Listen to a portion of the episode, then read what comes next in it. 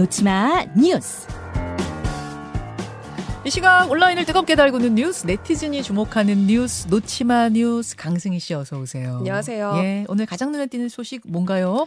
가족과의 관계 회복 원한다는 박수홍. 아, 그러니까 박수홍 씨 형제 간의 갈등이 이제는 가족 전체의 갈등, 뭐 응급실까지 실려가고 진짜 왜 이렇게 일파만파죠? 상황 네. 정리 좀 해보죠.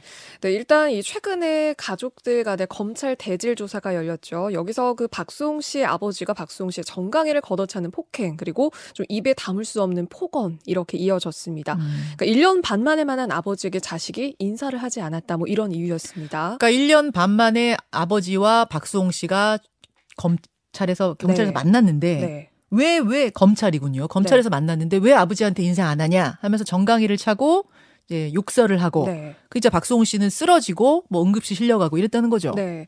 근데 사실 이번 이 갈등이 그동안 있어 왔던 것 같은 게, 그러니까 아버지의 위협이 처음이 아니었다. 그러면서 박수홍 씨가 이날 방검복까지 착용을 한 걸로 알려졌거든요. 음. 어, 그래서 이 최근 갈등 과정이 계속 있어 왔고, 그런데 어머니는 사실 크게 수면 위로 드러나지가 않았었습니다. 음. 그런데 박수홍 씨가 가장 원하고 있는 거는 지금 어머니와의 관계 회복이다. 지금 이 갈등 이후에 또 이렇게 드러났거든요. 어머 니. 네. 그러니까 알려진 바에 따르면 박수홍 씨가 어머니에 대한 효심이 굉장히 깊다고 알려졌고요. 어. 아버지에 대해서는 반감을 갖고 있지만 끝까지 어머니를 보호하고 안타까워했다. 그리고 이런 이야기들이 좀 전해졌습니다. 어. 그러니까 아버지한테는 지금 정신적으로 흉터가 남아있는 상황이고 네. 친형과의 감정 좀 골도 깊잖아요. 네. 그렇지만 가족과의 관계 회복에 대해서는 일단 끝까지 포기하지 않았습니다. 이 입장도 밝혔고요.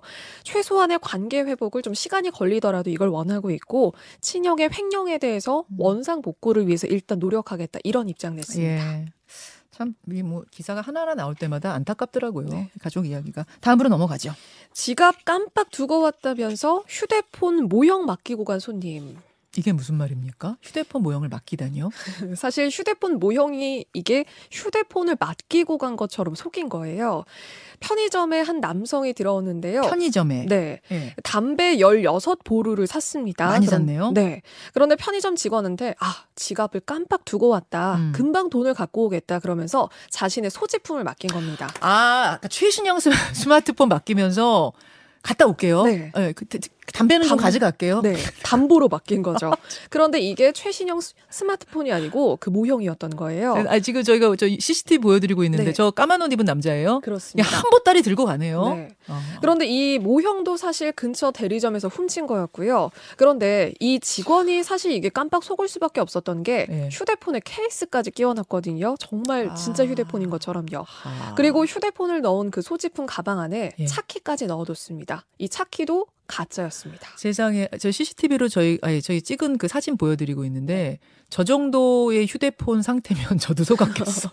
그리고 지금 증거품만 보더라도 저 세트가 지금 한두 개가 아니잖아요. 예. 두달 동안 전국적으로 스무 번 가까이 이렇게 범행을 했고요. 세상에. 1,500만 원 상당의 뭐 상품권의 담배를 훔쳤습니다. 와. 네, 오. 이거를 동네 슈퍼에 팔아가지고 현금으로 만들었던 거고요. 예. 그런데 이번 이게 범행이 처음이 아니에요. 이미 두 번이나 징역형을 받은 적이 음. 있거든요. 그러니까 사실 이게 손쉽게 범행을 할 수 있다는 생각이었던 것 같은데 음. 꼬리가 길면 이렇게 잡힐 수밖에 없습니다. 당연하죠, 당연하죠. 요즘 CCTV가 얼, 뭐 도처에 깔려 있는데 안 잡힐 거라고 생각했으면 은 말도 안 되는 거고 청취자 해달 별님 참 정성이다.